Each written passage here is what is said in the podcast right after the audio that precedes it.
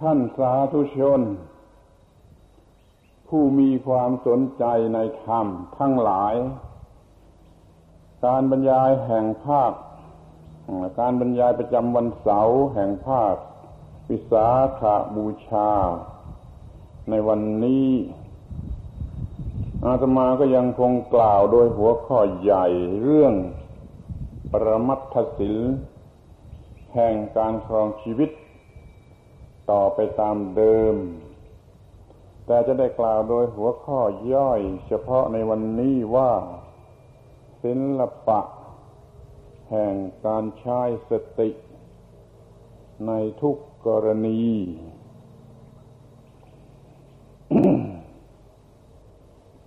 ขอให้ท่านทำความเข้าใจ ในความมุ่งหมายของการบรรยายนี้ให้ถูกต้อง เพราะมีความกำกวมบางอย่างที่อาจจะเข้าใจผิดได้ โดยเฉพาะอย่างยิ่งก็คือคำว่า ศิลปะ นั่นเอง ในภาษาไทยคำนี้มันกำกวม ไม่ใช่รัดกุม เพราะไม่มีคำรัดกุม อาตมาจึงต้องจำกัดความต้องคำว่าศิลปะ ให้เป็นที่แน่นอน อย่าให้กำกวมมากเกินไป ดังที่ได้กล่าวมาแล้วในครั้งก่อนๆว่าศิลปะนั้นความหมายสำคัญอยู่ที่ความงาม แล้วก็ความ เป็นสิ่งที่ต้องใช้ฝีมือ คือทำยาก แล้วก็ให้สำเร็จประโยชน์ถึงที่สุด ในความมุ่งหมายแห่งเรื่องนั้นๆคำว่าศิลปะบริสุทธิ์ต้องเป็นอย่างนี้ แต่เดี๋ยวนี้ในภาษาไทยคำว่าศิลปะนี่ เอาไปใช้ในความหมายหลอกลวงก็ได้ คือโกงเป็นเพียงศิลปะไม่ใช่ของจริง นี่เพราะภาษามันกำกวมไอ้ศิลปะโกง ศิลปะทำปลอม ศิลปะที่นั่นมันเป็นศิลปะเทียมหรือจะต้องเรียกว่าเทียมศิลปะ ไม่ใช่ศิลปะ มันเป็นของทำขึ้นเพื่อเทียมศิลปะ หลอกตาว่างามว่ายากว่าประณีตว่ามีประโยชน์ เพราะนั้นขอให้ท่าน เอาความหมายให้ถูกต้อง ถ้าเป็นภาษาอังกฤษมันง่าย ถ้ามันจำกัดไว้ชัดคำว่า art แปลว่าศิลปะ ที่มีความหมายดี คือมีความงามมีความยากและมีประโยชน์ ถ้าเทียมศิลปะนั่นเขามีคำว่า artificial ถ้า artificial นะคือเทียมศิลปะทำเทียมศิลปะ ไม่ใช่ศิลปะ ที่ถ้ามันเป็นศิลปะสูงสุด ถึงขนาดสูงสุดเขาก็มีคำว่า artistic นี่ถึงขนาดแห่งความมีศิลปะคือมันสูงสุด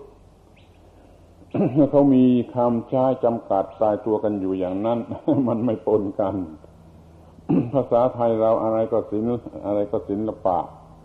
ก็เปิดไว้กว้างคือจริงก็ได้ปลอมก็ได้และโดยมาก เดี๋ยวนี้คนมักจะมองในทางที่ว่ามันเป็นของปลอม คือเทียมศิลปะ ขอให้เข้าใจเสียใหม่ว่าคำว่าศิลปะนี่ ไม่ใช่เรื่องหลอกเรื่องลวงเรื่องตบตาเรื่องคดโกงเรื่องปลอมเทียมอะไร มันให้สำเร็จประโยชน์ แต่มันยิ่งไปกว่าธรรมดาคือต้องงามด้วย ถ้าเราเอากันตามธรรมดา ไม่ต้องการความงามก็ได้และถ้าเป็นศิลปะจริง มันต้องประณีตละเอียด ทำยากยิ่งด้วย เราก็เลย มีปัญหา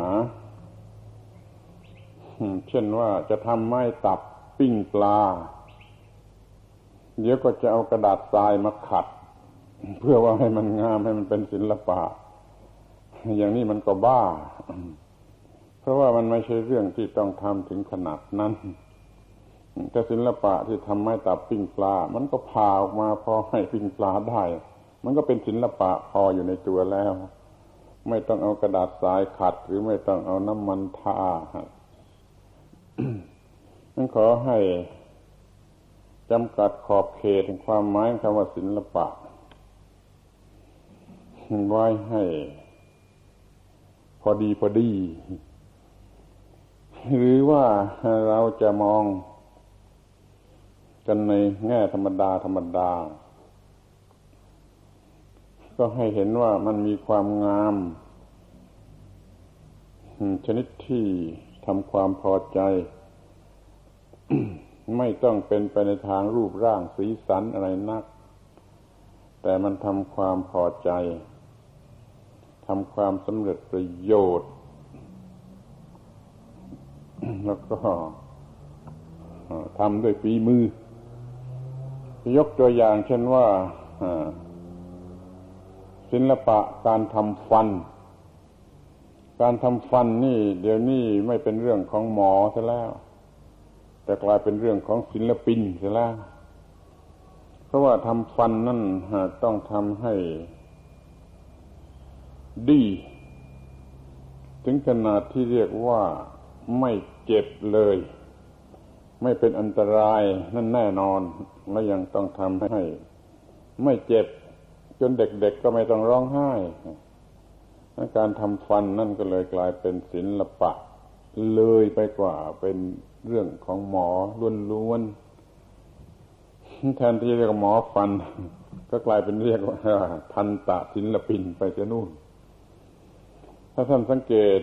ในข้อนี้ก็จะพบว่าศิลปะนั่นคืออะไร มันให้สำเร็จประโยชน์ตรงตามที่ต้องการ แล้วมันยังสวยงาม จับใจนี่ แล้วมันยังเป็นของประณีตละเอียดอ่อนด้วย นี่เราก็ดูเถอะว่า อะไรเป็นศิลปะอย่างยิ่งอาตมาก็จะระบุไปยังสิ่งที่เรียกว่าธรรมะ หรือพระธรรมไอ้พระธรรมนี่งามอย่างยิ่ง มีแต่คนโง่แต่นั้นน่ะหรือจะอยู่ในพุทธบริษัทเรานี่เลยก็ได้ ที่ไม่ไม่มองเห็นว่าพระธรรมเป็นของงาม เพราะคนมันมีหัวใจหยาบกระด้างต่ำมาแต่แต่กำเนิดไอ้คนชนิดนี้น่าจะมาบวชเป็นพระเป็นเนน แล้วก็ยังไม่เห็นว่าพระธรรมเป็นของงาม เพราะมันไม่มีหัวศิลปะเอาเส้นเลย ที่พระพุทธเจ้าท่านตรัสว่าพระธรรมงามในเบื้องต้น งามในท่ามกลางงามในในเบื้องปลาย ไม่มีความหมายสำหรับคนชนิดนี้ แต่ถ้าว่าเขามีสติปัญญา เต็มตามความหมายของคำว่า พุทธบริษัทคือกลุ่มชนผู้มีความรู้ความตื่นความเบิกบาน พระธรรมก็จะมีความหมายไปในทางความงาม ยิ่งกว่าสิ่งใดก็ให้สนใจหน่อยว่ายิ่งกว่าสิ่งใด ไม่มีอะไรจะงดงาม เท่ากับพระธรรมหรือความมีพระธรรม เดี๋ยวก็จะได้ดูกันเป็นเรื่องๆไปว่ามันงามอย่างไรทีนี้ นอกจากงามแล้ว นั่นก็เป็นของละเอียดอ่อน ต้องทำอย่างมีฝีไม้ลายมือ เช่นว่าจะทำสมาธิบังคับจิตให้ได้ อย่างนี้มันต้องละเอียดอ่อนต้องมีฝีมือยิ่งกว่าหมอฟัน หรือทันตะศิลปินเป็นอันมาก เพราะว่ามันเป็นเรื่องทางจิตใจ มันละเอียดอ่อนกว่าเรื่องทางวัตถุนี่ที่ว่ามันสำเร็จประโยชน์มันสำเร็จประโยชน์ยิ่งกว่าสิ่งใด บรรดาสิ่งที่ให้สำเร็จประโยชน์แก่มนุษย์เราแล้วไม่มีสิ่งใด จะให้สำเร็จประโยชน์มากเท่าธรรมะหรือพระธรรม ดังนั้นพระธรรมจึงมีความงาม มีความละเอียดอ่อนในการประพฤติ และมีความสำเร็จประโยชน์สูงสุดพระธรรมก็คือศิลปะ ศิลปะแท้จริงก็คือพระธรรม เรารู้จักพระธรรมกันในแง่นี้หรือเปล่า ที่แล้วแล้วมาก็สนใจกันแต่เรื่องว่ามีประโยชน์ดับทุกข์ได้ แต่ไม่ค่อยคำนึงถึงความงาม ดังนั้นมันจึงโง่ และไม่คำนึงถึงความละเอียดอ่อน ดังนั้นจึงทำไม่ได้ ปฏิบัติไม่ได้ เพราะมันทำหยาบหยาบ มันมีนิสัยทำหยาบหยาบวัดวัดมาตั้งแต่เกิด มันก็มาทำกันไม่ได้กับพระธรรม แล้วก็ไม่รู้จักมุ่งหมายความงดงามด้วยมันก็เข้ารูปกันยาก มันไม่เข้ารูป มันไม่ถูกฝาถูกตัวกันอย่างนี้ ธรรมะก็ไม่สำเร็จประโยชน์แก่บุคคลชนิดนี้ ซึ่งมันไม่มี ความรู้ความเข้าใจ หรือความพอใจในสิ่งที่เรียกว่าศิลปะ เมื่อพระธรรมเป็นศิลปะอย่างเต็มตัวไอ้คนที่ไม่รู้เรื่องศิลปะมันก็รู้เรื่องพระธรรมไม่ได้ขอให้สนใจคำว่าศิลปะ กันให้ถูกต้องและเต็มที่ เดี๋ยวนี้ยังเดี๋ยวนี้อาตมายังเติมคำว่าปรมัตถะเข้าไปข้างหน้าด้วยเป็นปรมัตถะศิลปะ ก็คือศิลปะที่มีความหมายอย่างยิ่งมีประโยชน์อย่างยิ่งมันคือยิ่งถึงที่สุด แล้วก็ระบุเฉพาะในด้านที่เกี่ยวกับการครองชีวิต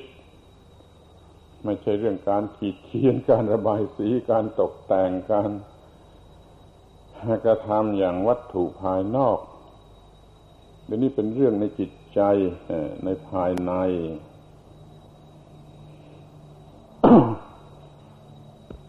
นี่สรุปความว่า ถ้าไม่งาม ก็ไม่ใช่ศิละปะแม้จะดีมีประโยชน์อย่างไร ก็ไม่ใช่ศิละปะ ต้องงามจึงจะเป็นศิละปะ เพราะว่าใจความสำคัญมันอยู่ที่นั่นคำว่างดงาม มันหมายถึงไอ้ค่าที่เป็นไปในทางความสุขด้วยเหมือนกัน เพราะว่าสิ่งใดงามย่อมทำความพอใจสบายใจ ให้แก่ บุคคลนั้น ๆ เพราะว่ามันจะเป็นสัญชาตญาณก็ได้นี่อาตมาคาดคะเนเอาว่าให้ความรู้สึกว่างามแล้วเป็นสุขนี่ มันเป็นสัญชาตญาณโดยไม่ต้องมามาศึกษาอะไรกันอีก แม้แต่สัตว์เดรัจฉาน มันก็ยังรู้จักชอบงาม เมื่อได้สถานที่ที่งดงาม มันก็โลดเต้นกันใหญ่ แม้แต่ไก่ได้ที่ที่แสบดวกสบายงดงาม มันก็คึกขนองกันใหญ่ บินขึ้นบินลงขันแล้วขันอีก เรียกว่าไอ้ความงามทางจิตใจนี่ มันก็เป็นเรื่องที่ต้องการของจิตใจ ถ้าได้มาก็เป็นเรื่อง ประล้าประโลมใจที่ดีที่มีประโยชน์ จิตใจของคนเราต้องการสิ่งประล้าประโลมใจ นี่ขาดไม่ได้ ถ้าขาดแล้วมันเหงา มันไม่สมบูรณ์ คือมันไม่มีความสุขนั่นแหละนั้นต้องมีแขกสิ่งประล้าประโลมใจ ทีนี้คนโง่เขาก็ไปเอาอบายมุกดื่มน้ำเมาเล่น มหรสพอะไรกันไปตามเรื่องที่เป็นสิ่งประล้าประโลมใจ มันก็ไปเล่าไปโลมไปตามแบบนั้นผลที่ได้มันก็ไม่ใช่ความสงบสุข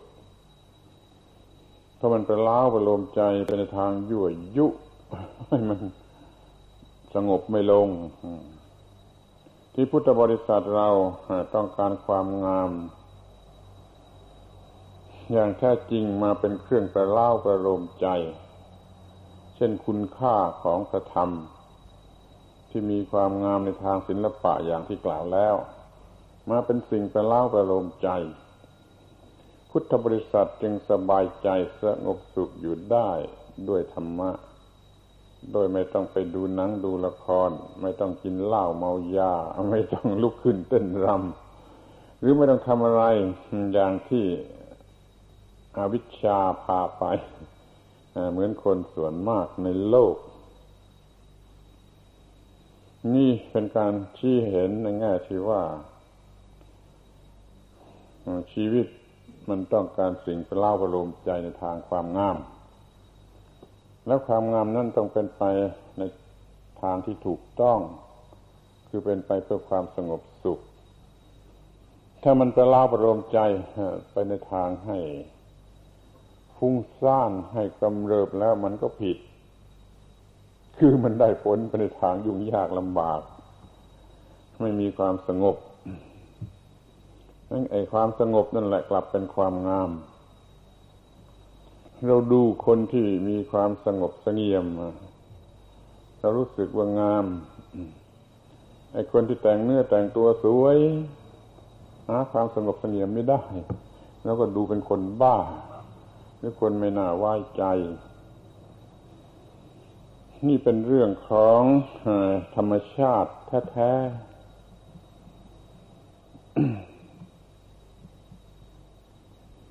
ถ้ามีให้ความผิดพลาด อย่างใด ๆ ที่เรียกว่าเป็นบาปเป็นอกุศลปรากฏอยู่พุทธบริษัทก็จะเห็นว่ามันไม่งาม แต่คนโง่บุตุชนคนธรรมดาสามัญอาจจะเห็นเป็นงามไปก็ได้ เดี๋ยวนี้เราเอาพุทธบริษัทเป็นหลักกันดีกว่า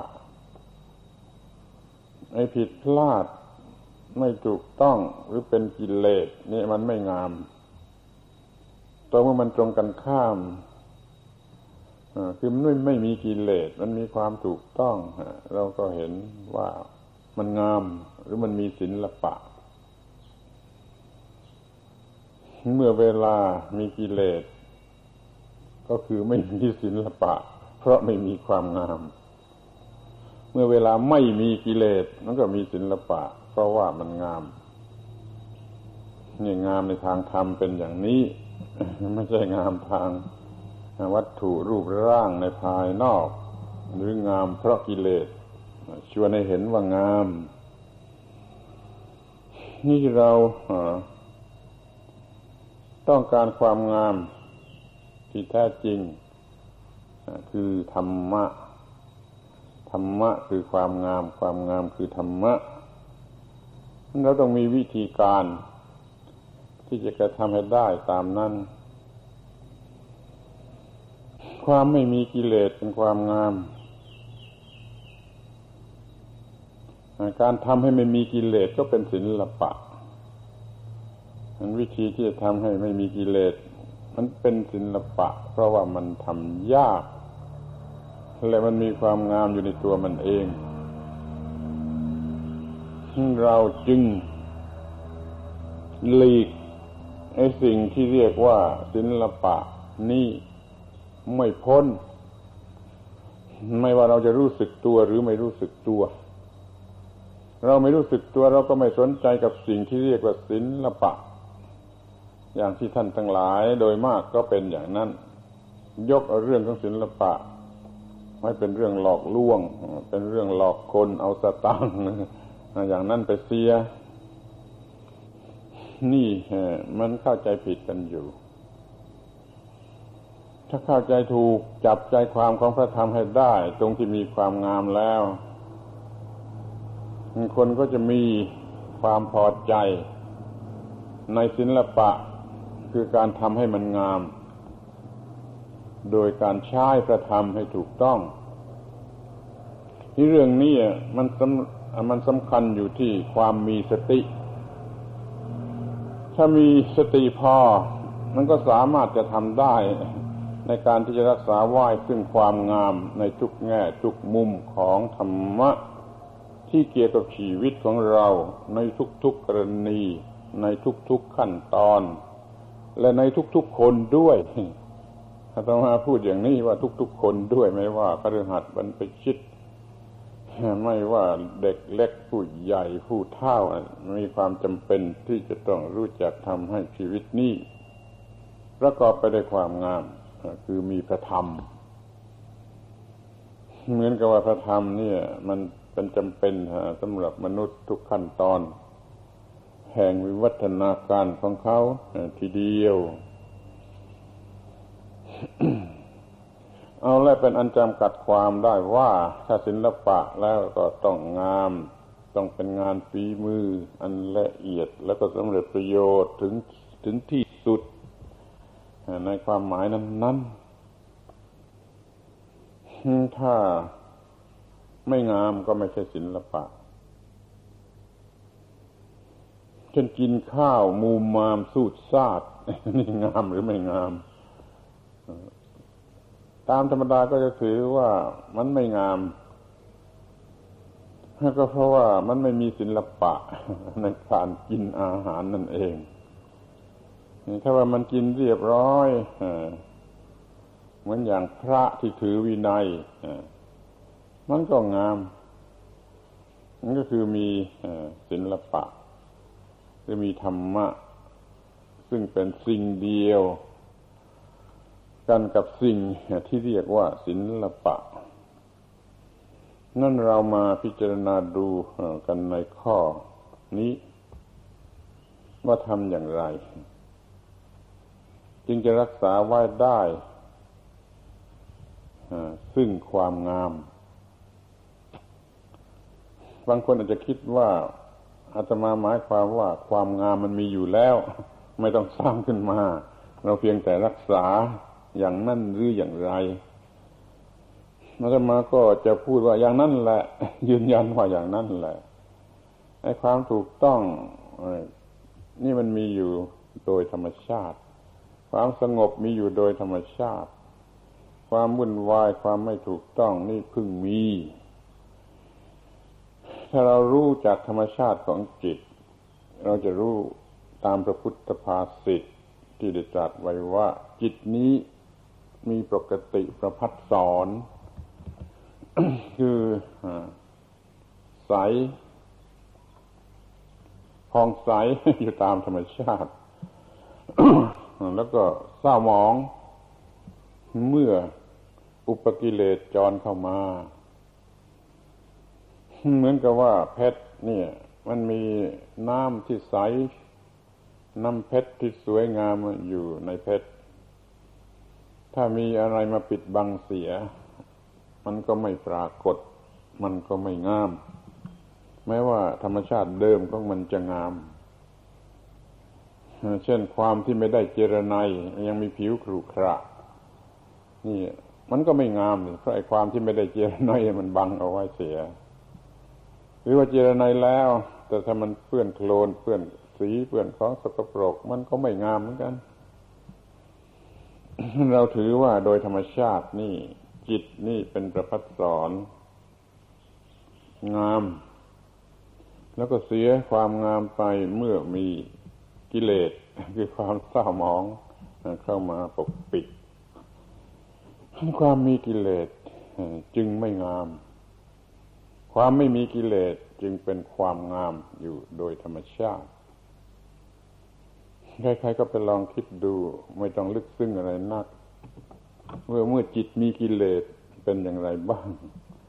เมื่อจิตไม่มีกิเลสมันต่างกันอย่างไร พอจะสังเกตได้ด้วยกันว่า เมื่อจิตแจ่มใสสะอาดสว่างสงบเย็น นี่มันเป็นความงามอย่างยิ่ง พอมันสกรปรกมืดมัวและเร่าร้อน มันก็หาความงามไม่ได้เลย เรารักษาอย่าให้มันเกิดสกรปรกมืดมัวเร่าร้อนขึ้นมา ให้มันคงสภาพ ปกติประพัดสอนสะอาดสว่างสงบอยู่ตามธรรมชาติเดิม ที่ว่าอบรมจิต นั่นก็คืออบรมจิตชนิดที่จะให้มันให้โอกาสแก่กิเลสเกิดขึ้น อบรมเรื่อยไปให้จิตนี้สามารถป้องกันไม่ให้กิเลสเกิดขึ้น ในความเป็นประพัดสอนของจิตก็ตายตัวลงเป็นพระนิพพานเพราะว่ามันประพัดสอนตลอดการโดยประการทั้งปวง เราถือว่าไอ้ความสงบเป็นของเดิม ความวุ่นวายโกลาหลนี่เป็นของใหม่ แล้วก็ไม่งาม ก็รักษาสภาพเดิมที่งดงามเอาไว้ให้ได้ ก็คือมีธรรมะ การใช้สตินี่ก็ใช้เพื่อ รักษาสภาพปกติไว้ได้ รักษาสภาพที่ถูกต้องไว้ได้ ถ้าเราไม่มีสติ มันก็ไม่มีอะไรจะเป็นเครื่องรักษา นี่เป็นหลักสำคัญตายตัวสั้น ๆ ว่าสติเป็นเครื่องรักษา ถ้าไม่มีสติแล้วไม่มีอะไรที่จะเป็นเครื่องมือสำหรับการรักษาคำว่ารักษาในที่นี้หมายถึงทำทุกอย่างที่เกี่ยวกับให้คงสภาพเดิม เดี๋ยวนี้ถ้าว่ารักษาไว้ได้ มันก็งามนั้นความงามมันก็มีได้ เพราะว่ามีสติในการรักษา ภิกษุสามเณรจะมีศีลาจารวัตงดงามน้าเพิ่มใสก็เพราะว่ามีสติในการรักษา การจะมีศิลปะอยู่ได้ ก็เพราะว่ามีสติในการรักษา ดังนั้นเราควรจะได้พูดกันเสียให้ละเอียดละออสักครั้งหนึ่งว่า จะใช้สติอย่างไร ที่ได้ยกมาตั้งไว้ข้างต้นสำหรับวันนี้ว่า ศิลปะแห่งการใช้สติในทุกกรณี การใช้สติก็เพื่อให้มีศิลปะ มันก็เป็นศิลปะแห่งการใช้สติ เราก็จะสามารถควบคุม พฤติกรรมต่าง ๆ ทุกอย่างในชีวิตของเราให้เป็นไปอย่างมีความงาม ตามความหมายคำว่าธรรมะ หรือศิลปะนั่นเอง พูดถึงความงามก็จะแยกออกไปได้ หลายอย่างหลายประการ ที่เกี่ยวกับการดำรงชีวิตของคนเรา ซึ่งในที่นี้ใช้คำว่าทุกกรณีทุกขั้นตอนหรือทุกคน จะต้องทำอย่างไร จึงจะมีความงาม ข้อแรกที่สุด อยากจะระบุไปยัง ความ ไม่มีลักษณะแห่งอบาย หรือจะเรียกว่าไม่มีอบายมุกก็ได้เหมือนกันคำว่าอบายมุกแปลว่าปากทางแห่งความเสื่อม แล้วก็มีคำประกอบเข้ามาว่า เสื่อมแห่งอะไร ถ้าเสื่อมแห่งทรัพย์สมบัติก็เป็นคำธรรมดา ภาษาคนธรรมดา อบายมุกคือปากทางแห่งความเสื่อมของทรัพย์สมบัติ แต่ถ้าเป็นภาษาพิเศษที่สูงขึ้นไปที่เรียกว่าภาษาธรรม ก็จะระบุไปยังความเสื่อมแห่งความเป็นมนุษย์ คือความเป็นมนุษย์นั่นมันร่อยร้อไป มันเสื่อมไปหรือมันหายไป แล้วมันงามหรือไม่งามขอให้ลองคิดดู เรามีสติในการจะรักษาความเป็นมนุษย์ไว้ไม่ให้เสื่อม ก็คือมีความเป็นมนุษย์ที่สมบูรณ์ แล้วมันจะงามหรือไม่งาม ก็ขอให้ลองคิดดู พร้อมกันนั้นก็จะรู้ความหมายของคำว่างามในทางธรรม หรือทางภาษาธรรมด้วยพร้อมกันไปในตัวคำว่าอบาย ที่แปลว่าความเสื่อม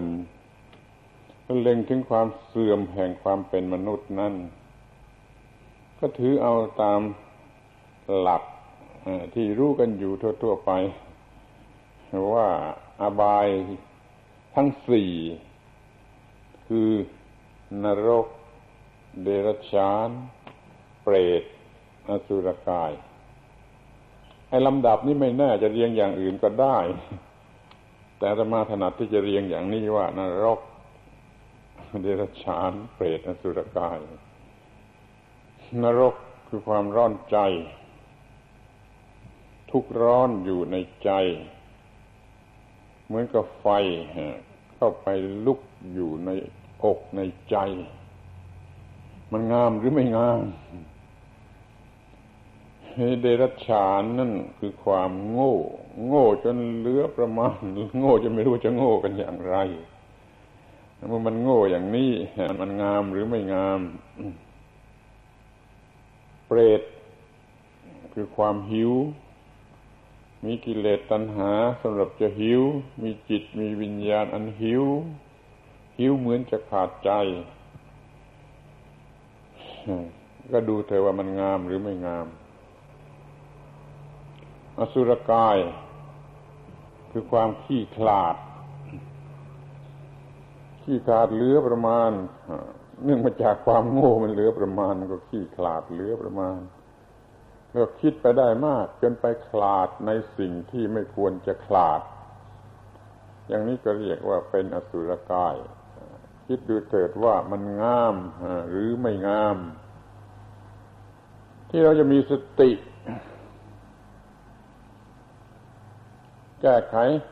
ความไม่งามทำให้มันงาม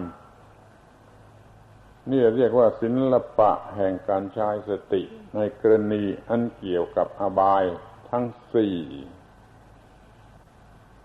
ไม่ทำผิด ไม่ประกอบกรรมชั่วให้เกิดนรกเป็นความร้อน ไม่ให้ความโง่ครอบงำจนมีลักษณะแห่งสัตว์เดรัจฉาน ไม่หิวที่จะ ได้สิ่งตามที่ตนหวังด้วยความโง่ไอ้ความหวังนี่ทำไปด้วยความโง่ไม่ได้ทำด้วยสติปัญญานั่นมันจึงหิวชนิดแผดเผาจิตแผดเผาวิญญาณเป็นเรื่องกิเลสตัณหาเรื่องกามารมณ์มันหิวอย่างไร มันหิวเท่าไรก็พอจะเข้าใจกันได้ เรียกว่ามันมันไม่งาม เป็นเปรตแล้วมันจะงามได้อย่างไรมันเป็นอสุรกายคือขลาด มันก็แสดงอาการในคนขลาดออกมาหน้าเกลียดหน้าชังหน้าหัวเราะหน้าตำหนิหน้าดูหมิน่น มันงามไม่ได้นั้นมีสติให้ดีให้พอเพื่อให้ถูกต้องและให้เพียงพอ ไม่ทำผิด จึงก็ร้อนใจมันไฟเผาหรือถ้าหากว่าไอ้ความร้อนใจมันไฟเผานั้น มันจับพลัดจับพลูเข้ามาโดยบังเอิญ เพราะว่าเราไม่ได้ทำแล้วก็ยังมีธรรมะที่จะสลัดออกไป ไม่เอามาร้อนออกร้อนใจ โดยเห็นว่า โอ้ มันเช่นนั่นเองในโลกนี้อ้าวก็ไม่ต้องตกนรก มันก็ไม่สูญเสียความงามของจิตใจในข้อแรก ทีนี้เรื่องเกี่ยวกับความโง่นั่นน่ะ มันลำบากสักหน่อย ถ้าการศึกษาไม่พอมันก็โง่ แต่ในทางธรรมะนี่มันไม่มากมายเหมือนกับเรื่องทางโลก แล้วมันต้องการแต่จะดับทุกข์เท่านั้นแหละ ถ้าดับทุกข์ได้ก็เรียกว่ามันมีความรู้พอ เราก็รู้แต่พอจะดับทุกข์ได้ แล้วก็พ้นจากความโง่ในความเป็นพุทธบริษัท แล้วก็เปรตคือความหิวนี่มันรู้ว่ามันมันไม่มีอะไรที่จะต้องหิว ถ้าต้องการอะไร ก็ไม่ต้องหิวไม่ต้องหวังทำไปด้วยสติปัญญา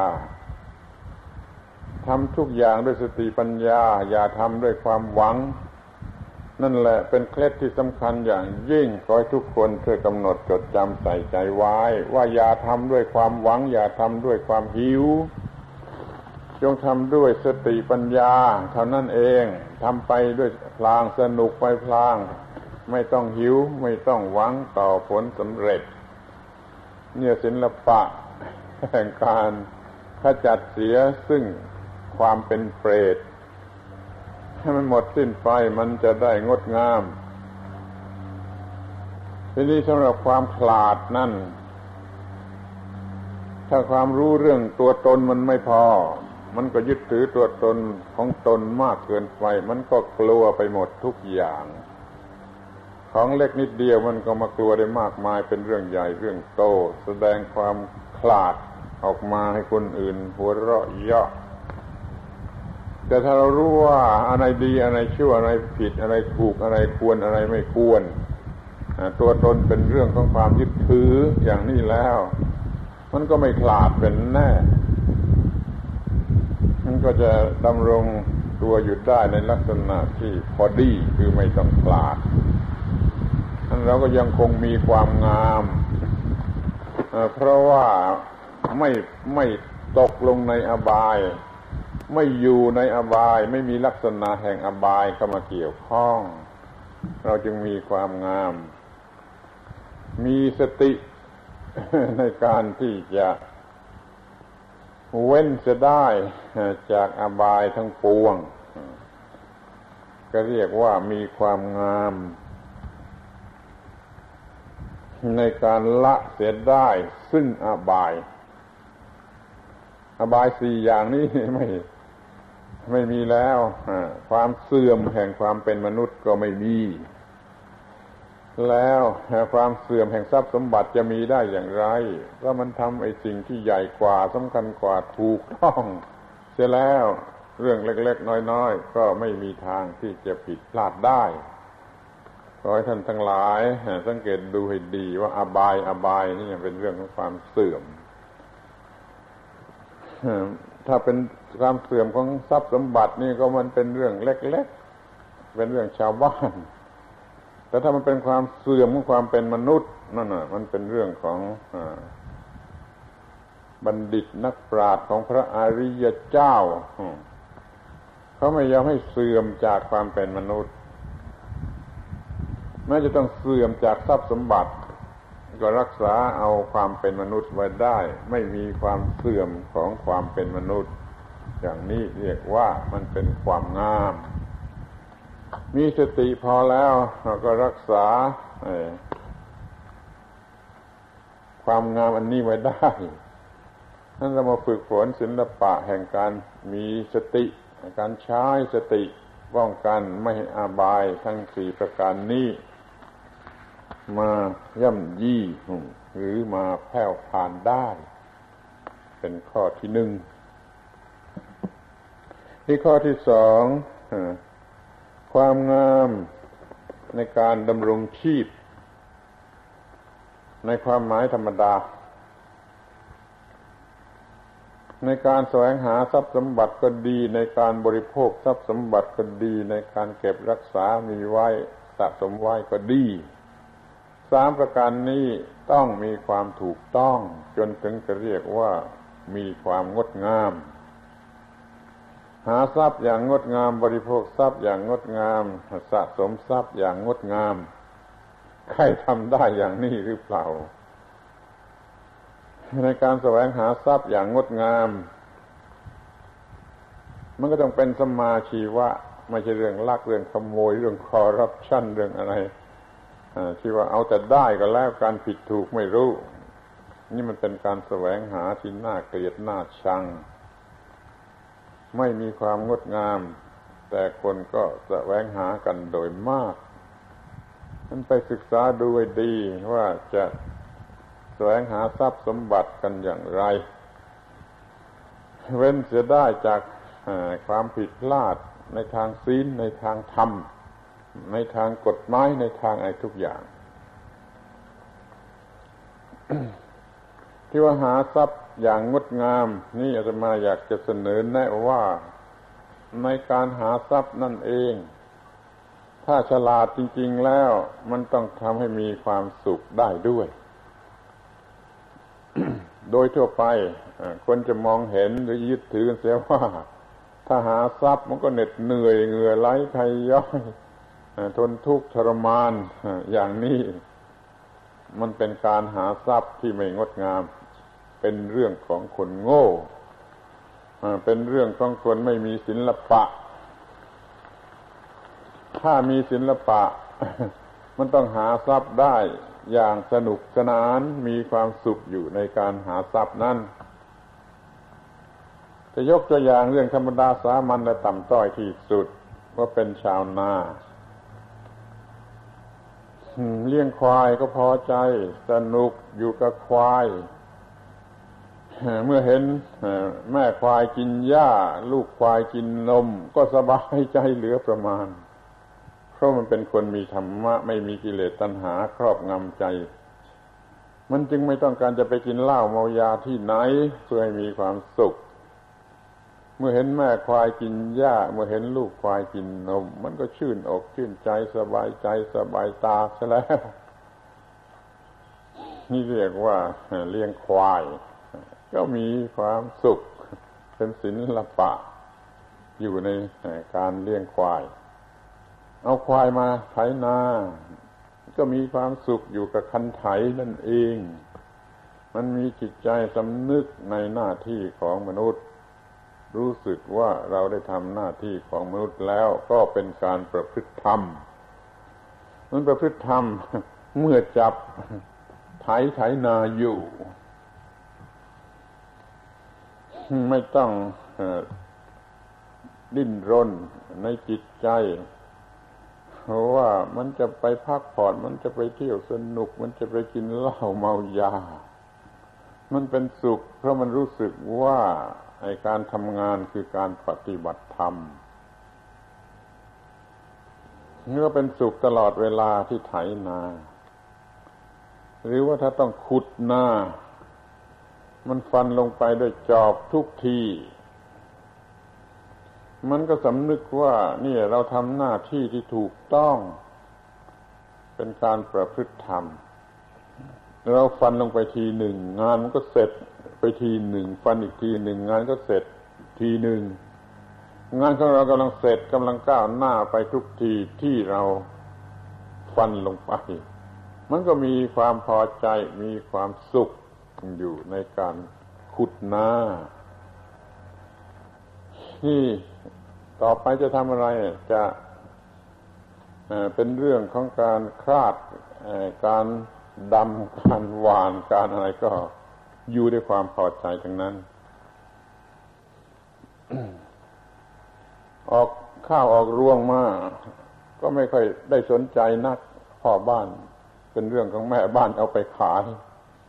ไอ้เรามันพอใจมันมีความสุขเสร็จแล้วเมื่อได้ทำนามันขายข้าวได้เงินเท่าไรเราก็ไม่รู้ไม่ชี้มันแล้วแต่แม่บ้านนี่พ่อบ้านมันก็ไปเป็นสุขกับแม่ควายกินหญ้าลูกควายกินนมต่อไปอีก ในชีวิตนี้มันไม่มีความทุกข์มันเป็นการรับประกันความ ไม่ล้มเหลวในทางเศรษฐกิจ คือมันต้องได้ผล แล้วเราก็มีความสุขตลอดเวลา มีดวงตาแจ่มใสพอใจในความมีชีวิตของตน นี่เรียกว่าศิละปะ คือทำให้มีความงาม อยู่ในเนื้อในตัว ที่กายที่วาจาที่ใจของชาวนาคนนั้น นี่จะมาเห็นว่า เป็นความงามอย่างมีธรรมะ ธรรมะที่มีอยู่ที่คนคนนั้นมันเป็นความงาม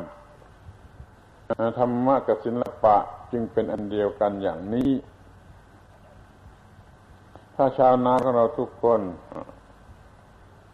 เป็นชาวนามีธรรมะศิลปะอย่างนี้แล้ว ก็จะอยู่กันเป็นผาสุข ไม่ไม่ไม่ไม่ต้องไปเบียดเบียนใครที่ไหน ไม่ต้องสร้างให้ความขัดแย้งกระทบกระทั่งขึ้นมากับใครมันก็เลยยิ่งงามใหญ่ มันงามทั้งพวกแห่งชาวนา งามทั้งหมู่บ้านแห่งชาวนา เย็นตาเย็นใจแก่บุคคลผู้ได้พบเห็น นี้เรียกว่าการแสวงหาทรัพย์ ก็มีศิลปะคือความงาม ทีนี้การบริโภคใช้สอยทรัพย์นั้น ถ้ามันใช้ไปในทางอบายมุกมันก็ไม่ไม่มีส่วนที่จะงามนั้นต้องใช้ไปอย่างถูกต้องแล้วมันก็งาม ไม่มีเรื่องกินเกินใช้เกิน บริโภคเกินอะไรเกินอย่างที่เป็นเป็นกันอยู่ จนทรัพย์สมบัติ ที่เป็นรายได้นั่นไม่พอกับรายจ่าย นี่มันก็ไม่งามอย่างยิ่ง เพียงแต่รายได้ไม่พอกับรายจ่าย มันก็เป็นความไม่น่าดูอย่างยิ่ง มันก็เรียกว่าไม่งามเพราะเขาใช้ไม่เป็นเขาก็กินไม่เป็นบริโภคไม่เป็น เนื่องมาแต่การแสวงหาก็ไม่เป็นหรือไม่งาม แล้วมันก็ไม่งามมาถึงการใช้จ่ายหรือการบริโภค มันการบริโภคปัจจัย ในลักษณะที่ถูกต้องและพอดีนั่นเป็นความงาม แม้จะกินข้าวสักคำหนึ่งก็มีลักษณะแห่งความงดงาม คือไม่มีกิเลสตัณหา ไม่มีความตะกละ ไม่มีอะไรที่เป็นเรื่องให้มันดูแล้วมันน่าเกลียด การบริโภคโดยส่วนใหญ่ หรือโดยโดยส่วนย่อยรายละเอียดอะไรอะไร มันก็ดูงามไปหมด ครอบครัวนั้น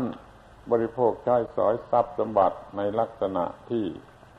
ใครมองเห็นแล้ว ก็เคารพนับถือและเลื่อมใส นี่เรียกว่าเขามีศิลปะในการบริโภค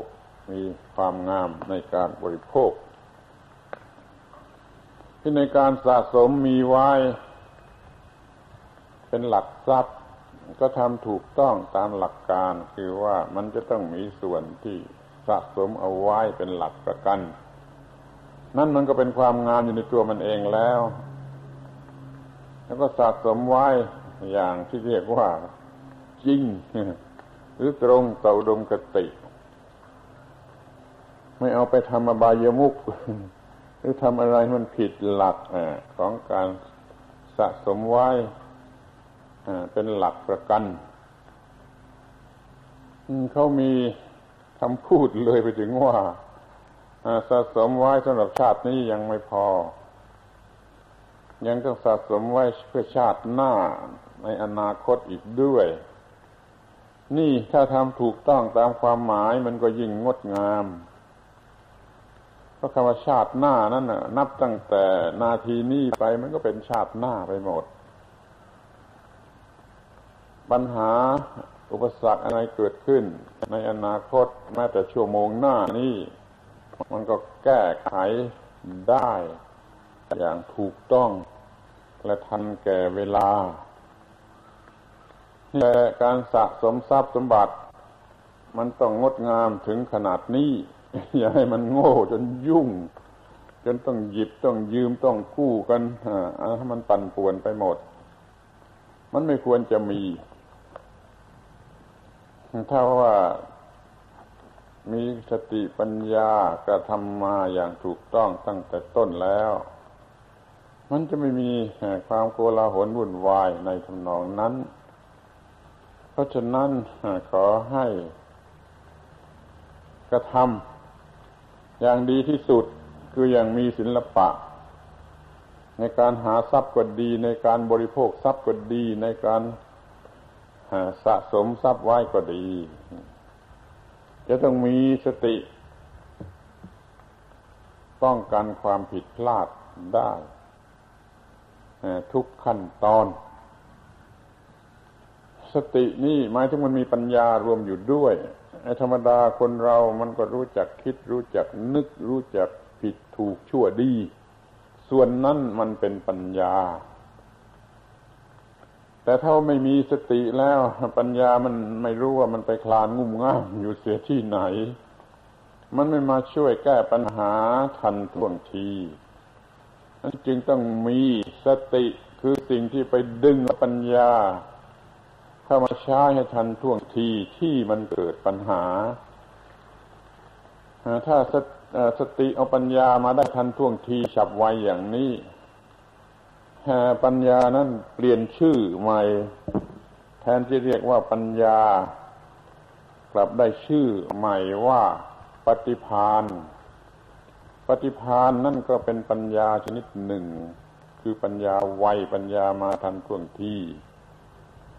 ไม่ใช่ปฏิพานลมปากเล่นลิ้นโกหกหลอกลวง นั่นมันเป็นปฏิพานของคนพาลถ้าปฏิพานที่แท้จริงตามหลักธรรมะแล้วคือปัญญาที่มาไวมาทันท่วงทีจนสามารถพูดออกมาได้ทันควันและถูกต้อง นี่เรียกว่าปฏิพานเรามีสติ หมายความว่ามีปัญญาทันท่วงทีแต่เราเรียกว่ามีสติ การมีปัญญาทันท่วงทีนั้นเราไปเรียกสมัยว่ามีสติ ถ้าทันท่วงทีมากยิ่งกันไปกว่านั้นอีก เราไปเรียกชื่อใหม่ว่าปฏิพานมันคนที่มีปฏิพานแล้วจะไม่อับจน จะแก้ปัญหาได้ทุกอย่าง ไม่ว่าทางกายหรือทางจิต ไม่ว่าทางวัตถุ หรือทางนามธรรม จะไม่เกิดปัญหาเกี่ยวกับการเงิน ทรัพย์สมบัติ หรือการกระทำใด ๆ ที่จะต้องกระทำอยู่เป็นประจำวันเรื่องนี้สติไม่มีคือปัญญาปฏิพานมันไม่มี มันก็ทำผิดเรื่อย ก็มีข้อแก้ตัวเรื่อยสำหรับจะทำความชั่ว มีข้อแก้ตัวสำหรับจะไปดื่มน้ำเมาไปเล่นการพนนันหรือไปทำอะไรก็ตามนี่สติไม่มีพอที่เอาปัญญามาหักห้ามกิเลส กิเลสก็ครอบครองจิตใจของบุคคลนั้น แล้วมันก็สกปรก เหลือที่จะสกปรกอะ เพราะคำว่ากิเลสนั่นแปลว่าของสกปรกนะคำว่ากิเลสนั้นขอให้ทราบไว้ด้วยว่า ถ้าแปลเป็นภาษาไทย ก็คือของสกปรก มันเอาความหมายของของสกปรกอุจาระปัสสาวะที่มันสกปรกเนี่ยถ้ามันเรียกกันอยู่ก่อนนะไปใช้เป็นเรียกชื่อของความสกปรกทางจิตใจ คือกิเลสเดี๋ยวนี้เขาแปลให้อย่างสุภาพสุภาพว่าความเศร้ามอง ความเศร้ามอง จริงๆมันก็คือไอ้ความสกปรกขอให้ท่านทั้งหลาย รู้ไว้เถอะว่า มันกิเลสนั่นคือของสกปรก แล้วของสกปรกมันจะงามได้อย่างไรแต่ต่อเมื่อมีไม่มีภาวะสกปรก มันยังจะมีภาวะแห่งความงามอ้าวทีนี้ก็ดูต่อไปในรายการที่สามคือความงาม เกิดมาจากการละเสียได้ ซึ่งการทุศีลทุกระดับ การทุศีลเนี่ยตัวหนังสือแปลว่า มีศีลที่ชั่วเสียแล้ว ทุแปลว่าชั่ว หรือแปลว่า ไอ้โทษประทุษร้ายเสียแล้ว ศีลที่โทษมันประทุษร้ายเสียแล้ว หมดความเป็นศีลแล้ว เป็นศีลชั่วแล้ว อย่างนี้เรียกว่าทุศีลความงามจะเกิดขึ้นต่อเมื่อปราศจากความทุศีลไปสำรวจดูดีว่าเรามีความทุศีลหรือไม่คำว่าศีลในที่นี้หมายถึงระเบียบวินัยทุกอย่างทุกประการ ที่ป้องกันไม่ให้เกิดความวุ่นวาย ความผิดปกติ ความกระทบกระทั่งและเบียดเบียนเพราะว่าคำว่าศีลนี่แปลว่า ปกติ ปกติไม่มีเหตุ ไม่มีวุ่นวาย ไม่มีปัญหาไม่มีอะไรที่น่าเกลียดน่าชัง เพราะว่ามันปกติคำว่าศีละ แปลว่าปกติ รักษาศีลเธอจะเกิดความปกติ เต็มทุกความหมาย แห่งสิกขาบทของศีลนั้นๆนี่พอทุศีลก็คือศีลถูกโทษประทุษร้ายเสร็จแล้ว มันก็ใช่อะไรไม่ได้ เหมือนกับดอกไม้ผลไม้ใบไม้ที่ถูกนอนกัดกินหมดแล้ว มันก็ใช้อะไรไม่ได้ นั่นแหะคือ ภาวะแห่งความทุศีลมันก็เป็นกิเลสมันก็ไม่งามงั้นเราจะต้อง มีศีลนับตั้งแต่ระเบียบเล็ก ๆ น้อยๆในทางมันยากด้วย จึงจะเรียกว่ามีศีลสมบูรณ์คำว่ามีศีลสมบูรณ์นั้นไอ้ศีลที่เป็นหลักเป็นประธานเป็นข้อข้อศีลห้าศีลแปดศีลสองร้อยยี่สิบจ็ดก็สมบูรณ์ แล้วศีลประกอบศีลตัวเล็กตัวน้อยที่จะประกอบไอ้ศีลที่เป็นหลักเป็นประธานนั่นก็สมบูรณ์ แล้วมันญาติที่พึงประพฤติแสดงออกภายนอกก็สมบูรณ์ ที่เที่ยวที่ไปที่มาที่กินที่เล่นที่เรียกว่าโคจร นั่นก็สมบูรณ์ อย่างนี้จึงจะเรียกว่ามีศีล ไม่ทุศีล ไม่ฝ่าระเบียบ ไม่แหวกแนวของระเบียบ ก็เรียกว่าปกติ ที่สุด สงบที่สุด เลยเลยงดงามที่สุด ศีลจะมีความงามที่สุด ด้วยอย่างหนึ่งเหมือนกันความทุศีลมันก็ไม่งาม เดี๋ยวนี้เรามีสติในการรักษาเอาไว้ได้ ซึ่งความมีศีล นี่เรียกว่าศิลปะ ในการมีสติ ยึดเอาไว้ได้ซึ่งความมีศีล มันต้องเป็นงานฝีมือ เป็นงานละเอียดอ่อนประณีตสุขุม ของบุคคลผู้เฉลียวฉลาดซื่อตรง ไม่คดโกง ตั้งใจจริง มันจึงจะรักษาศีลไว้ได้ ก็มีความงามที่เกิดมา จาก การไม่ทุศีลแล้วก็ทุกระดับนะ ระดับเด็กระดับผู้ใหญ่ ระดับคาราวาสระดับบรรพชิต คือทุกระดับทีเดียว ที่นี่พวกถัดไปอีกก็เรียกว่ามีความงามในการบริโภคปัจจัยสี่ ข้อนี้มันก็คล้ายๆกันกับในเรื่องดำรงชีพ การหาการบริโภคการสะสมทรัพย์ แต่มันก็ไม่ใช่เรื่องเดียวกันเขาบอกว่าแยกมาเป็นคนละเรื่องดีกว่า การบริโภคปัจจัยสี่ต้องถูกต้องและมีความงาม ปัจจัยสี่นี้รู้กันแล้วว่าอาหาร เครื่องนุ่งห่มที่อยู่อาศัยการบำบัดโรคภัยไข้เจ็บรวมเป็นสี่ประการนี่เรียกว่าปัจจัยสี่ต้องทำให้มีความงาม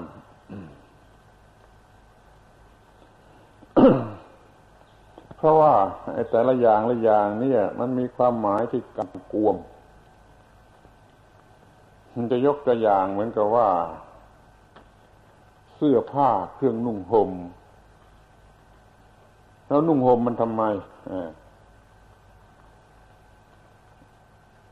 เมื่อวันนุ่งห่มเพื่อปกปิดไอ้ของน่าละอายนั่นก็ได้ นั่นความมุ่งหมายการนุ่งห่มเพื่อจะปกปิดความละอายก็ได้ มันก็งามไปอย่างนึงแล้ว เพราะมันไม่เอาของหน้าเกลียดมาอวดกัน มันก็งามแล้วที่นุ่งห่มเพื่อป้องกัน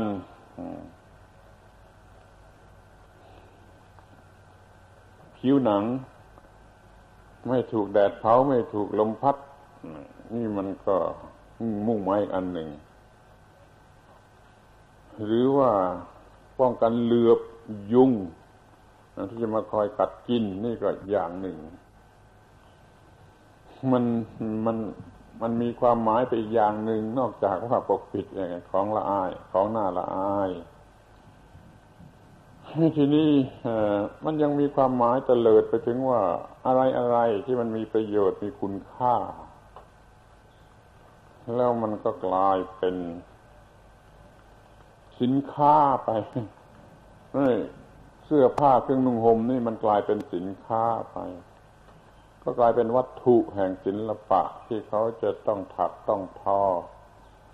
ต้องเย็บต้องย้อมมันให้มันสวย กลายเป็นวัตถุศิลปะกลายเป็นของที่สำหรับค้าสำหรับขายของพ่อค้าไปเสียก็มี อะไรเป็นความมุ่งหมายแท้จริงของไอ้เสื้อผ้าเครื่องนุ่งห่มท่านเราก็จะถือหลักว่าที่มันให้ประโยชน์ด้วยความงามด้วย ให้เป็นการกระทำที่ละเอียดอ่อนของคนผู้มีปัญญาด้วยไอ้เครื่องนุ่งห่มนี้จึงจะเป็นปัจจัยที่ให้ความงาม ตามความหมายของคำว่าธรรมะ แล้วก็เป็นศิลปะสมบูรณ์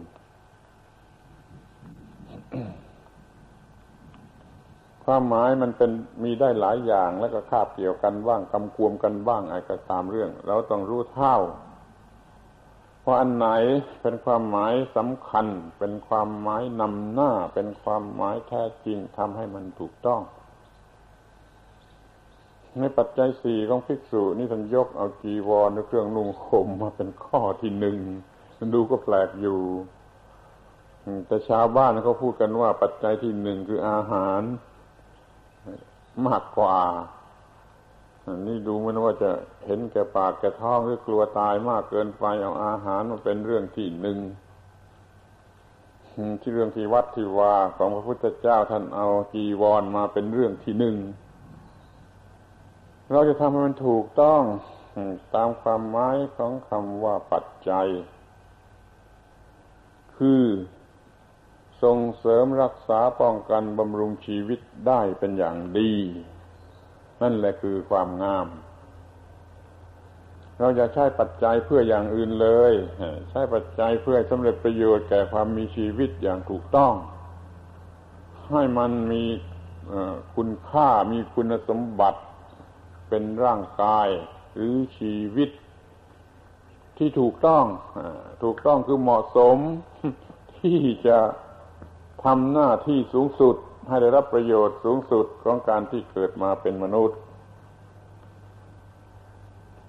พูดรวมๆไว้ทีก่อนว่า สูงสุดของความเป็นมนุษย์นั่นแหละวัตถุประสงค์มุ่งหมายให้เราจงบริโภคปัจจัยสี่นี่เพื่อประโยชน์แก่ความตั้งอยู่ได้ แห่งความเป็นมนุษย์ ที่เหมาะสม สำหรับจะได้รับสิ่งสูงสุดที่มนุษย์ควรจะได้รับ อย่าใช้อาหาร อย่าใช้เครื่องนุ่งห่มอย่าใช้ที่อยู่อาศัยอะไรมันเป็นไปในทางกิเลสตัณหาเลย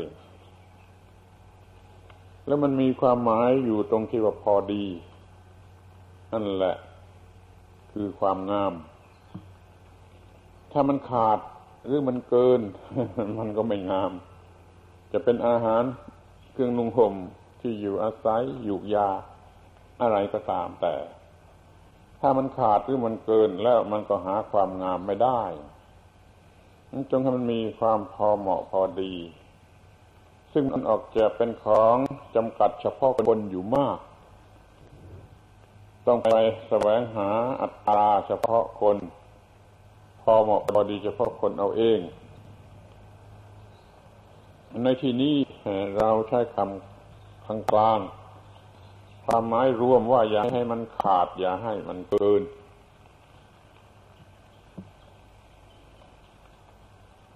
เราอยากจะกินแต่อาหารอร่อย ไม่รู้ไปเอาเหตุผลมาแต่ไหน การอยากกินอาหารอร่อยนี่มันเป็นเหตุผลหรือว่ามันเป็นความต้องการของกิเลส ถ้าเป็นความต้องการของกิเลสแล้วก็อย่าเอาเลย ถ้ามันเป็นเหตุเป็นเหตุผล มีเหตุผลที่ต้องกินให้อร่อย ก็เอามาพูดจากันดู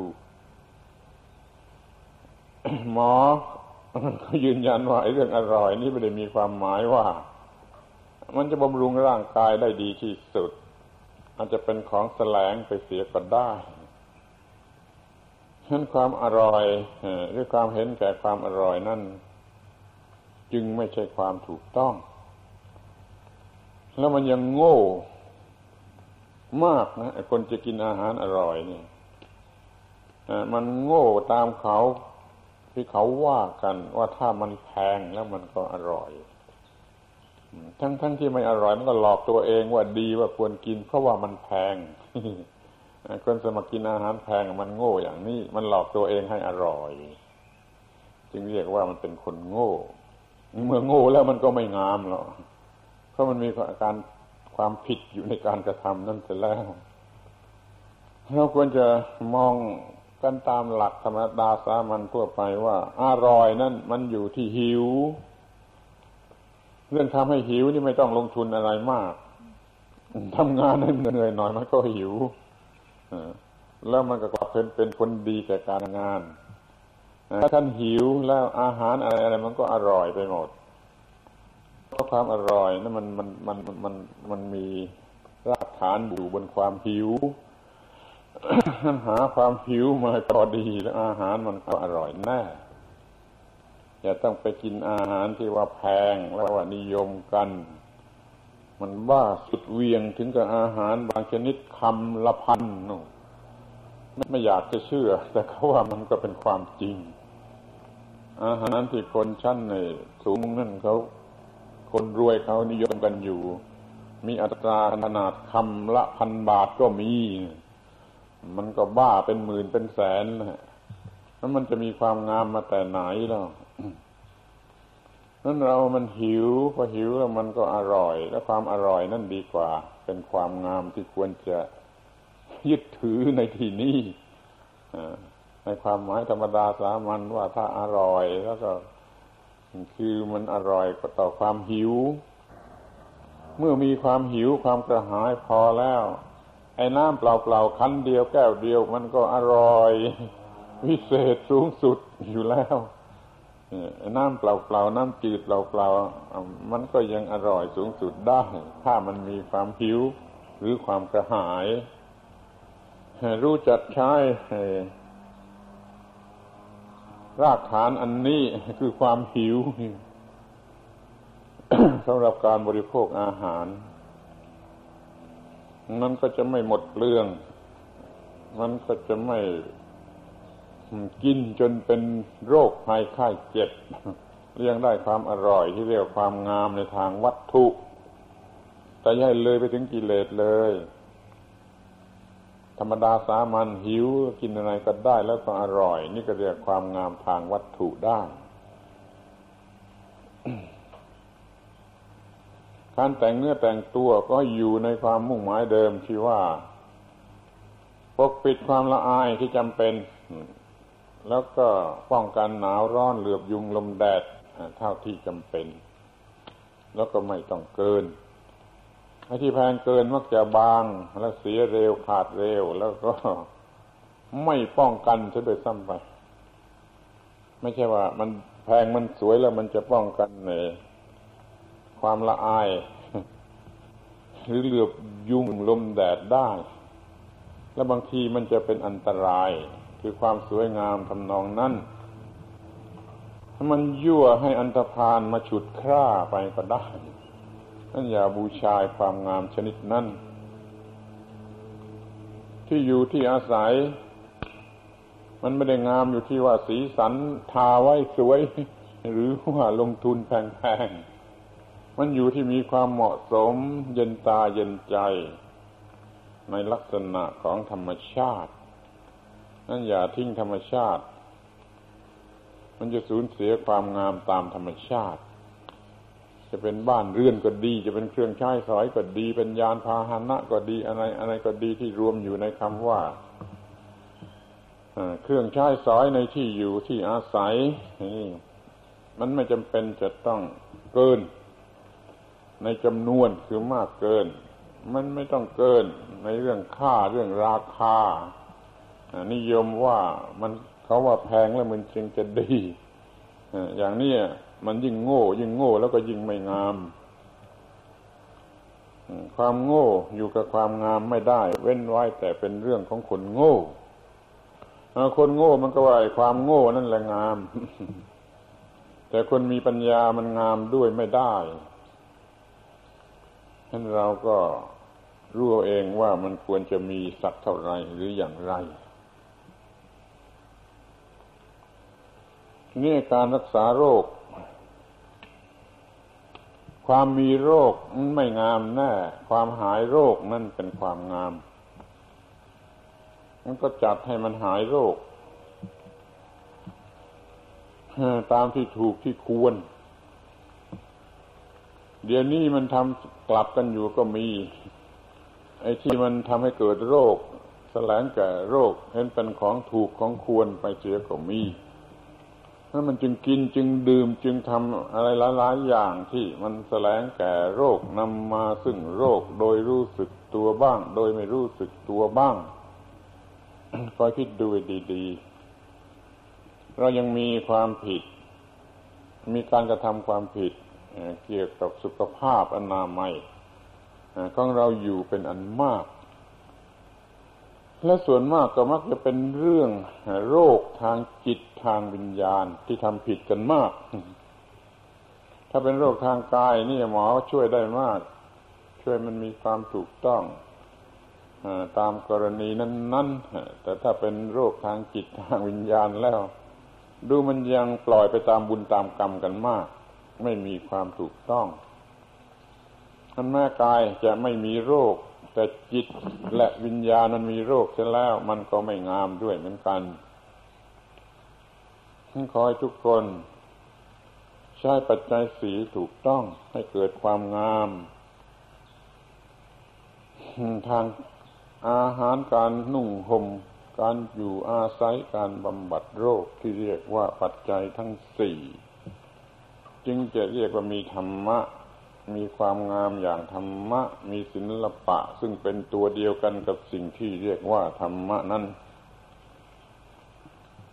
ที่พวกต่อไปอาจจะมาจะขยบสูงขึ้นไป สูงขึ้นไปตามลำดับ เป็นอันดับที่ห้าว่าความงามในการละเสียได้ ซึ่งนิวรณ์พอพูดถึงนิวรณ์ก็เป็นเรื่องทางจิตใจแล้ว สูงขึ้นไปถึงเรื่องทางจิตใจแล้วความรู้สึกเลวร้ายทางจิตใจที่เกิดขึ้น และรบกวนอยู่เป็นประจำวัน ให้จิตสูญเสียความบริสุทธิ์ ความสงบสุข หรือเสรีภาพนี่เขาเรียกว่า นิวรณ์แปลว่าเครื่องกั้นจิต ปิดกั้นจิตให้ติดอยู่ใน ความไม่น่าดูติดอยู่ในวงของกิเลสตัณหาความไม่น่าดู นิวรณ์ที่หนึ่งจิตมันครุ่นอยู่เรื่องทางกามารมณ์ไปรู้เองก็พูดมากมันก็เสียเวลาเปล่าคนหนุ่มคนสาวก็อย่างหนึ่ง พ่อบ้านแม่เรือนก็อย่างหนึ่งบางทีคนแก่คนเฒ่าแล้วก็ยังมีปัญหาทางกามารมณ์ ความรู้สึกทางการมารมณ์ที่มันครุ่นขึ้นมาทำให้จิตกระสับกระส่าย หรือว่ามันสูญเสียภาวะแห่งความแจ่มใสสงบเย็น ก็เรียกว่านิวรณ์ความรู้สึกอย่างนี้มันเกิดขึ้นเมื่อไรจิตมันก็กระสับกระส่ายไม่ปกติแล้วก็ทำอะไรไม่ได้ด้วยจะเขียนหนังสือสองสามบรรทัดให้ดีนี่ก็ทำไม่ได้ถ้าความรู้สึกทางกามารมณ์มันมาครอบงำจิต ทีนี้ถัดไปก็คือความรู้สึกในทางขัดใจเครียดแค้นทางการอารมณ์นั้นเรียกว่าการมาฉันทะคือเรื่องหลงรักทีนี้ไอ้ที่หลงเกลียดนี่เรียกว่าพยาบาทความไม่พอใจในวัตถุในบุคคลในสถานการหรือแม้แต่ เรื่องของตัวเองชีวิตของตัวเองก็ไม่พอใจขัดแค้นเครียดแค้นอยู่ นี่เรียกว่าพยาบาทเป็นนิวรณ์อึดอัดใจอยู่ เพราะความไม่พอใจ จิตนั้นก็ทำอะไรไม่ได้ ไม่โปร่งไม่เย็นไม่สงบสูญเสียความสงบสุข แล้วมันก็ไม่งาม เราเองรู้สึกมากกว่าใครว่าจิตกำลังขัดแค้นอะไรอยู่แล้วมันไม่งาม แล้วมันแสดงออกมาคนอื่นเห็นได้ว่ามันมีอะไรขัดแค้นอยู่ในใจ มันก็ไม่น่าดูมันก็ไม่งดงามทีนี้ความรู้สึกถัดไปอีกก็เรียกว่า ถีนมิทะคือจิตถอยกำลังหดหูแฟบฟุบและเหี่ยละห้อยมึนชาง่วงเหงาคือว่าจิตแฟบหรือต่ำลงไป เป็นนิวรณ์ บางคราวเรารู้สึกว่า จิตนี่มันไม่เอาด้วย มันไม่อยากจะทำอะไรด้วยมันคอยแต่จะหลบจะ จะแฟบจะ จะไม่ทำอะไร คือมึนชาไปหมดงัวงเงียไปหมด มันตรงกันข้ามกับนิวรณ์ถัดไปคืออุทธัจจะกุกุจจะ คือมันฟุ้ง ในบางคราวจิตมันฟุ้ง ฟุ้งจนทำอะไรไม่ได้ ในบางคราวจิตมันแฟบ แฟบจนทำอะไรไม่ได้ไอ้ที่แฟบนี่เรียกว่าทีนามิทะที่ฟุ้งเรียกว่าอุทธัจจะอุกุจจะต่างก็เป็นนิวรณ์ด้วยกันทั้งนั้นเล่าอาการอย่างนี้ก็พอจะพอแล้วเพราะว่าทุกคนเคยมีนิวรณ์สุดท้ายคือวิจิกิจฉา คือความโลเลแห่งจิตใจ ไม่รู้จะเอาอย่างไรกันแน่แม้เรื่องที่เคยเรียนมาดีแล้ว เชื่อว่าถูกต้องแล้วก็ยังมาเกิดลังเลกันอีก แล้วก็ลังเลกังวลไปเสียทุกอย่าง แม้ในสิ่งที่อยู่ข้างนอก ว่ามันก็จะไม่ถูกจะเป็นอันตราย หรือจะเกิดอะไรขึ้นที่เราตั้งใจไว้มันจะล่มเลวหมด กระทั่งว่าแผนการที่เราคิดไว้ดีแล้วนั่น มันอาจจะไม่ถูก มันจะผิดพลาดขึ้นมา มันลังเลไปถึงว่าหลักธรรมะ หลักศาสนา ที่เคยยึดถือเป็นหลักอยู่ ก็ชักจะไม่เชื่อมันเสียแล้วไม่ไว้ใจมันเสียแล้ว นี่เรียกว่าลังเลอย่าเห็นเป็นเรื่องไม่สำคัญ ไอ้นิวรณ์เนี่ยมันเป็นเรื่องสำคัญเพราะเกิดทุกวันเกิดแทบตลอดเวลา แล้วก็บันทอนความสุขของชีวิตอย่างยิ่ง แล้วก็บันทอนความสามารถของจิตใจที่จะทำการงานให้ได้ผลดีนั้นผลที่เราควรจะได้ มันก็ลดลงไปเป็นอันมาก เพราะเหตุแห่งนิวรณ์ภาวะอย่างนี้ไม่งาม มันต้องขจัดออกไปเสียด้วยศิลปะแห่งการใช้สติ ไปศึกษาเรื่องนิวรณ์ให้ดี แล้วป้องกันนิวรณ์ไว้ได้ในทุกความหมาย คือทั้งห้าอย่าง สรุปอีกทีหนึ่งว่าจิตมันแสไปแต่ในเรื่องกามเรื่องเพศนี่ก็เป็นนิวรณ์จิตมันก็กลุ้มอยู่ด้วยความขัดเคืองโกรธแค้นไม่พอใจ อาฆาตจองเวรอะไร นี่ก็เป็นนิวรณ์แล้วจิตมันแฝบไม่มีกำลัง นี่ก็เป็นนิวรณ์จิตมันฟุ้งจนทำอะไรไม่ได้ นี่ก็เป็นนิวรณ์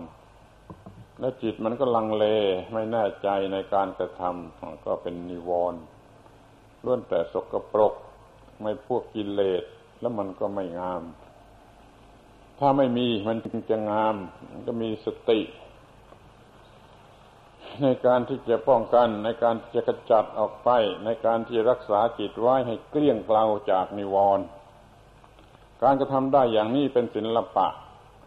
เป็นธรรมะ เป็นความงาม ดูต่อไปอีกว่าความงาม เกิดมาจากการเห็นพระธรรม คือไตรลักษ คนโง่ ไม่เห็นไตรลักษณ์ไม่รู้จักไตรลักษณ์คนโง่นั่นย่อมหาความงามไม่ได้ เป็นความสกปรกน่าเกลียดตามภาษาของพระอริยเจ้า คนที่เห็นไตรลักษณ์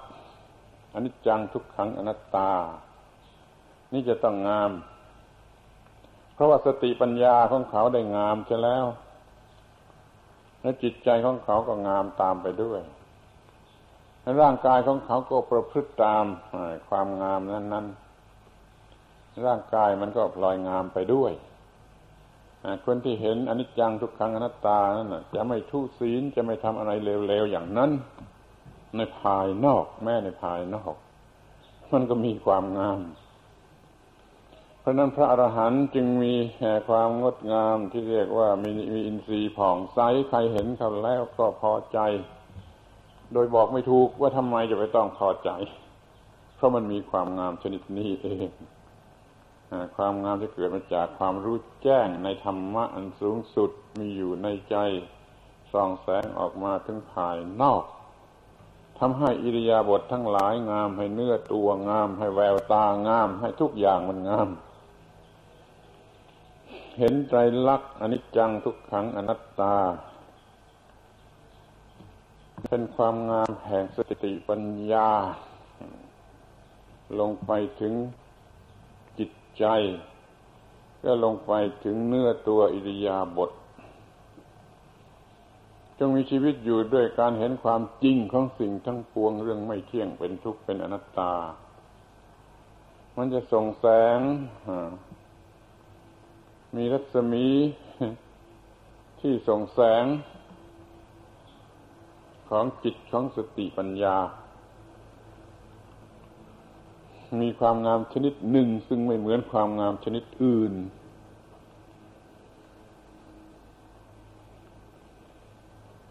ก็เป็นสิ่งหนึ่งซึ่งจะต้อง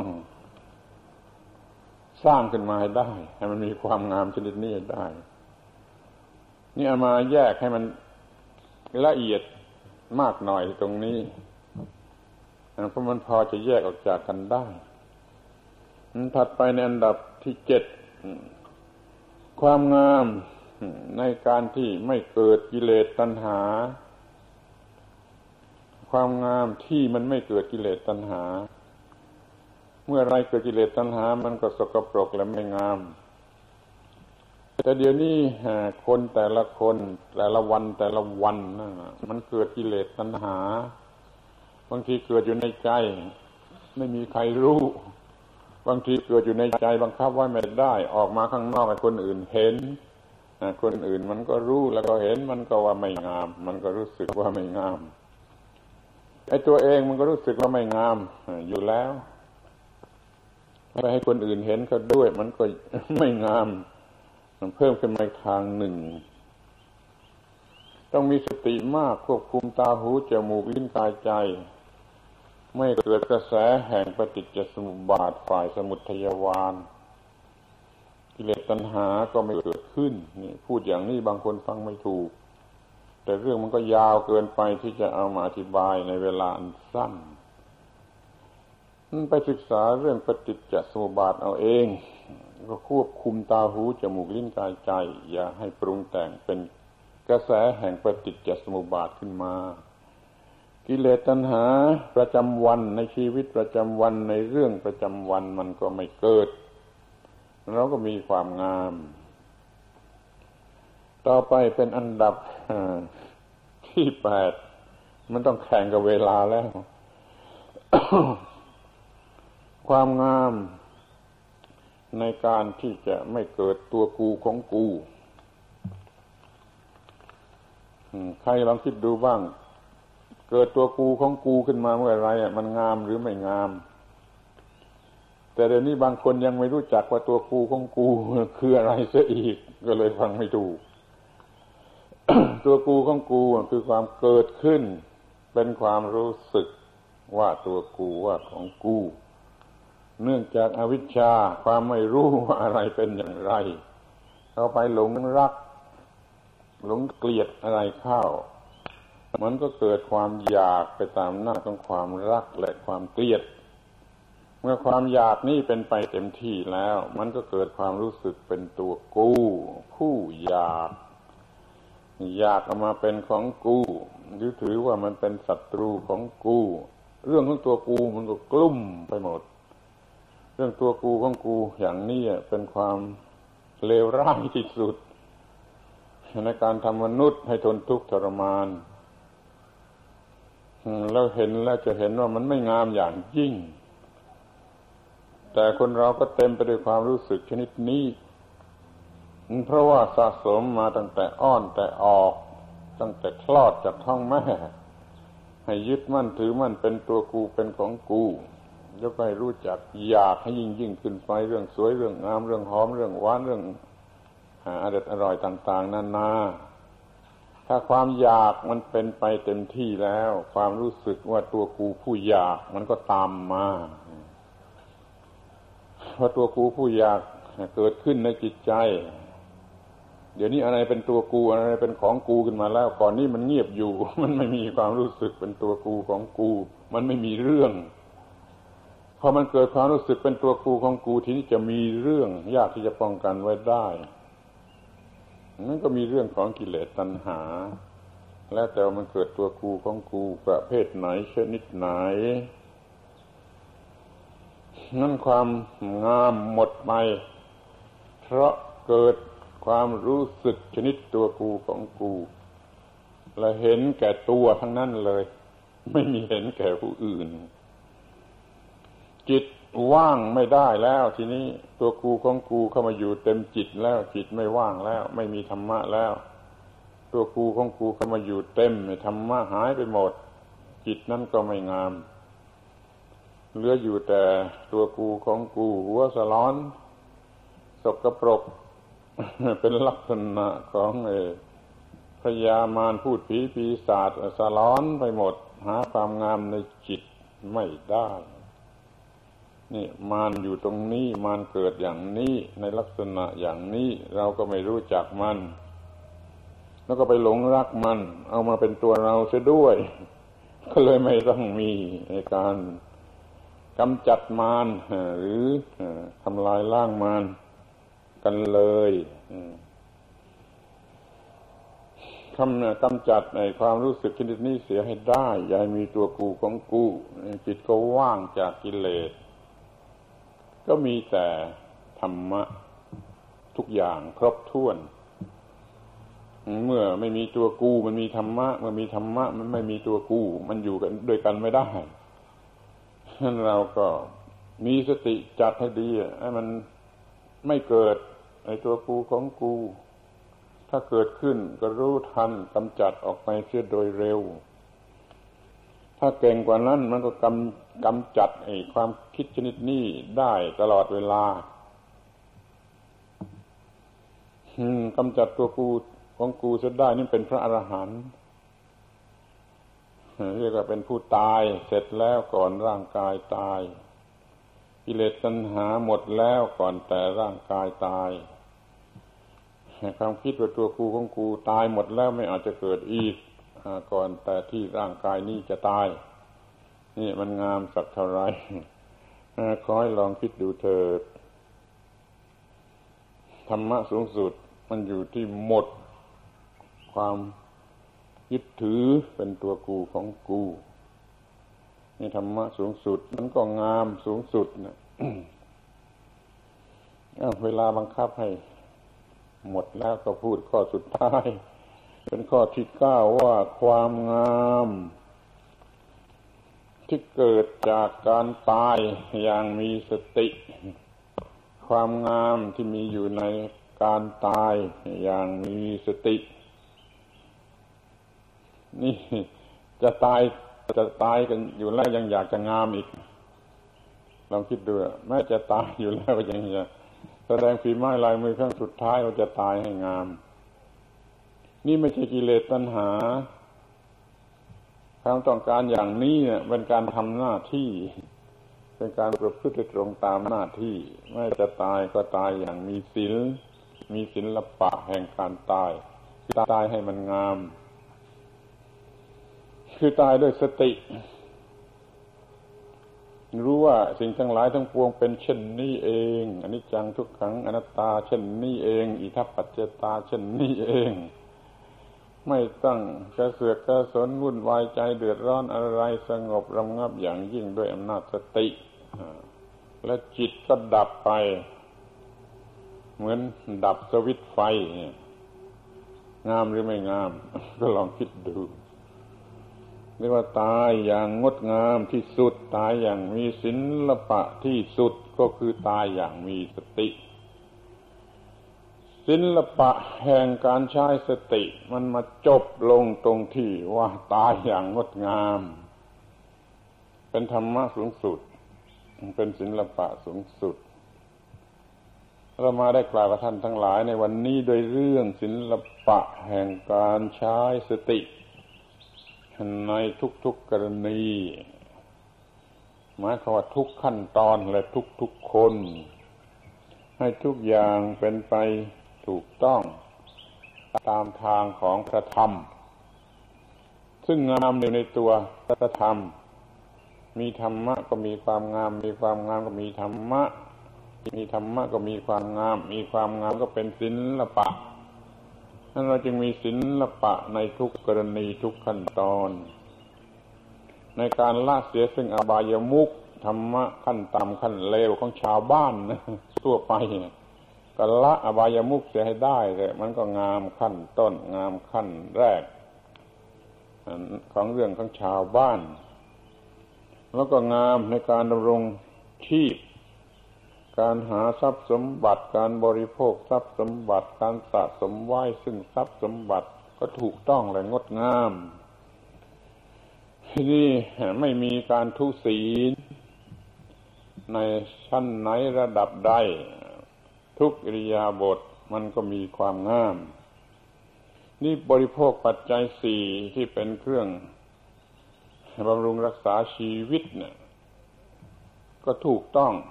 งดงามไม่มีส่วนใดที่น่าตีเตียน เพราะมันไม่โง่ต้องงาม เพราะว่าไม่มีนิวรณ์รบกวนใจตลอดวัน ตลอดวัน ตลอดวัน ไม่มีนิวรณ์รบกวนใจ มันก็งามข้างในแหละงามออกมาถึงข้างนอก คนที่ไม่หงุดหงิดงุนง่านด้วยนิวรณ์นั้นนะมันน่าดู คืองดงาม ที่งามเพราะสติปัญญาเห็นไตรลักษณ์บังคับชีวิตนี่งดงามให้ปกติ แล้วก็งามเพราะไม่เกิดกิเลสตัณหาประจำวันเหมือนที่เกิดกันอยู่ แล้วก็งามเพราะไม่เกิดตัวกูของกู้ด้วยความเผลอสติ แล้วก็งามเนี่ยสุดท้ายคือตายอย่างงดงามที่สุดก็ตายอย่างมีสติ ไม่ยึดมั่นถือมั่นในสิ่งใด ๆ เพราะเห็นความเป็นเช่นนั่นเองของสิ่งทั้งปวงแล้ว นี่เรียกว่าตายอย่างมีสติ ดับไปเหมือนปิดสวิตไฟ เรื่องมันก็จบที่ว่าจะมีศิลปะ ในการใช้สตินี่เก้าหัวข้อนี่มันก็พอแล้ว จะพูดได้มากกว่านี้ก็ได้ แต่มันจะฟันเฟือขอให้ท่านทั้งหลายเก็บไปสนใจ แล้วก็พอใจในการที่จะมีชีวิต ที่งดงาม คือประกอบอยู่ด้วยธรรมะซึ่งเป็นความงาม ตามธรรมชาติของธรรมะนั้น ๆ การบรรยายในวันนี้ก็พอสมควรแก่เวลาแล้วอาตมาขอยุติการบรรยาย ด้วยความหวังว่าต่อไปนี้ท่านทั้งหลายก็จะมีความงามเพิ่มขึ้นบ้าง ไม่มากก็น้อย สิ้นสุดการบรรยายนี้แล้วให้พระคุณเจ้าทั้งหลายได้สวดบทพระธรรมสำหรับส่งเสริมกำลังใจในการปฏิบัติธรรมในหน้าที่ของตน ขอจงได้อดทนฟัง ต่อไปอีกสักขณะหนึ่ง